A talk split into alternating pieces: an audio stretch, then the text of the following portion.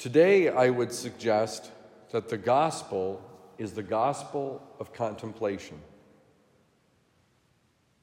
We encounter two people in their lives who are at a stage and time in their life where activity takes the back seat, where they, in fact, are in the temple day and night praying.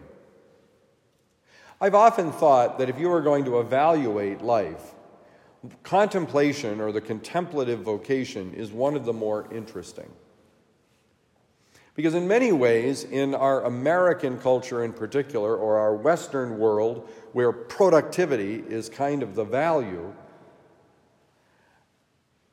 the contemplative life on the surface doesn't seem to produce much tangible.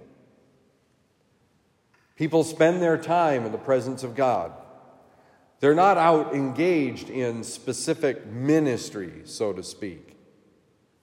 They're not feeding the poor. They're not teaching. They're not uh, wandering around trying to help people who are in desperate or difficult circumstances. They pray. I think, for example, of the Carthusian monastery in Vermont, my home state of Vermont. They never leave. I learned when one got sick, anytime there is the exceptional circumstance where they need to go outside of the, the monastery, they travel in pairs. And so I was able to, to get to know one because the, uh, the, the superior of the Carthusians had become quite sick with heart trouble. I learned they get a day and a half for visitors a year, which they can take all at once, the day and a half, which means the people who want to visit them come and stay at a guest house and can visit with them. Or they can take it in two halves three quarters of a day, twice a year. But that's it. We could look at their life and say, well, you know, if God not be real, then this is real faith. This is real trust. And this is what I think Samuel, uh, Simeon and Anna were doing in the gospel. They had gotten to a stage in their life where their active, their active days, in many respects, had come to an end. What they were doing was devoting their lives in complete totality to their relationship with God. And indeed, they came to know God Sometimes I think in our life, we can see the goal of the Christian life is to be busy. You know, it's like that, I've seen it as a bumper sticker, but I, and probably in other contexts too. Jesus is coming, look busy. okay, but that's not the point of our life. The point of our life is a relationship. When you ask Jesus, what are we supposed to do? He really says two things. There's two rules. There's the most important rule, which is to love God. And then there's the love of neighbor. But it isn't about success. If we look at people who have been deeply dedicated to serving the poor or to doing love of neighbor, they didn't eliminate the problem of poverty.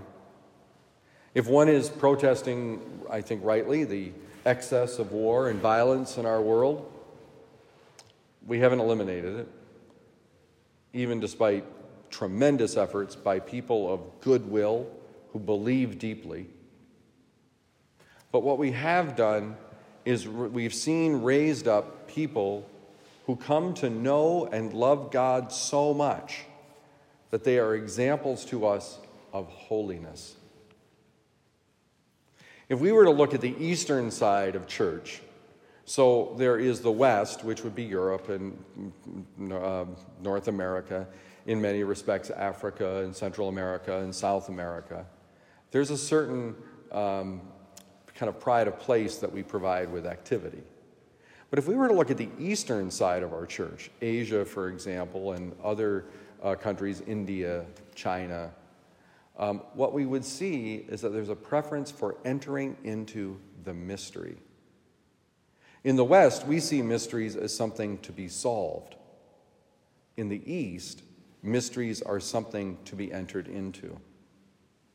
If there's a reason why I think contemplative prayer is difficult, it is because when we enter truly into contemplative prayer, we are standing naked before our God.